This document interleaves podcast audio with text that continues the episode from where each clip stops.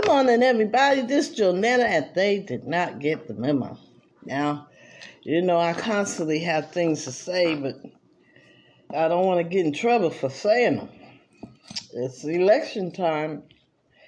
And, you know, it used to be a time when the politicians would pretend like they had some type of uh, uh, respect and decorum for the uh, constituents.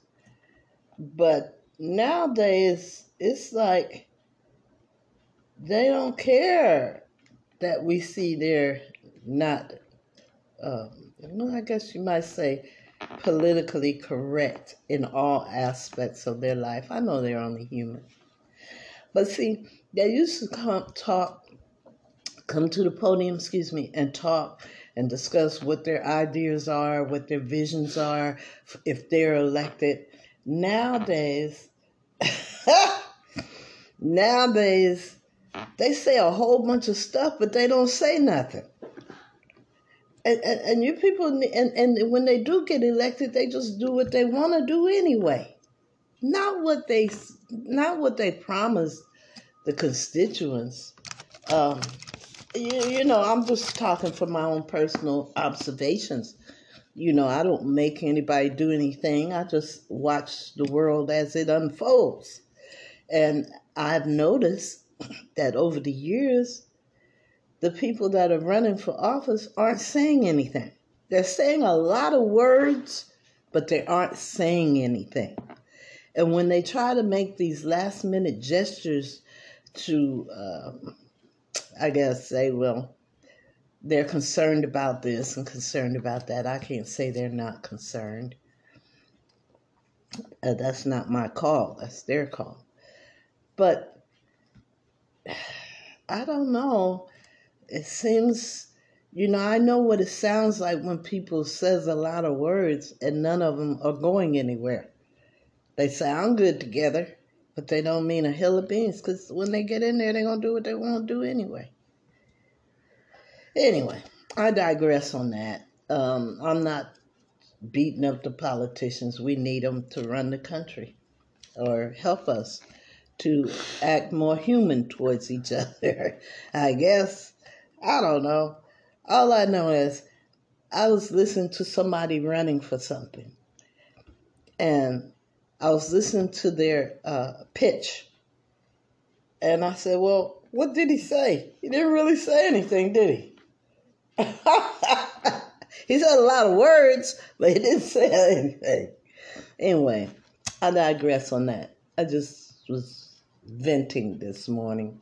As I said, my podcast is a way of venting on things that I, how I see it. It's just my opinion. Opinions are like butts. Guess what? Everybody's got one, and you don't have to agree with me. These kind of conversations are going on around the breakfast table and uh, around the water cooler, at the restaurants. You know, they're going on all, all over the place. I'm the only one that's got enough nerve to get a podcast and put it on the air. but anyway, we, we're going to be all right. Just keep praying. I know God don't do us like that. You know, He does only good for us. And that's where our hope is right now in God. Because He's the only one that's going to do us right. What they say, He'll never leave you nor forsake you. And I believe that. I've seen it happen in my life. So I trust in God to help things turn out right. Okay, well, let me play you some music. I don't know what I'm going to play, but I'll find something. I hope you like it. Ooh, ah, ooh, ah, ooh,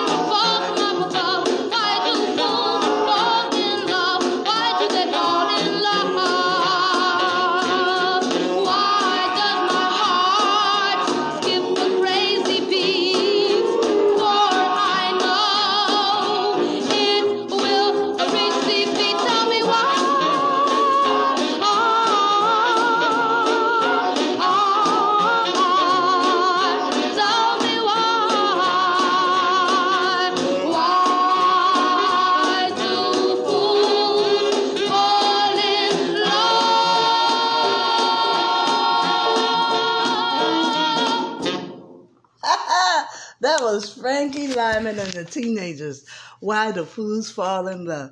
I just started singing it this morning and I said, you know, that would be good to play on the podcast. Listen, you guys, I want you to take care of yourself, okay? I want you to use the tools they gave us to keep yourself healthy. Like I said, to each his own. Me, I feel safer wearing my mask because we don't know who the spreaders are. And it's probably still out there because they keep switching from one variant to another. Um, anyway, I love you guys. Ain't none, I, I ain't nothing you can do about it. ain't nothing I can do about it either because I love you. And I'll talk to you tomorrow. Have a good day.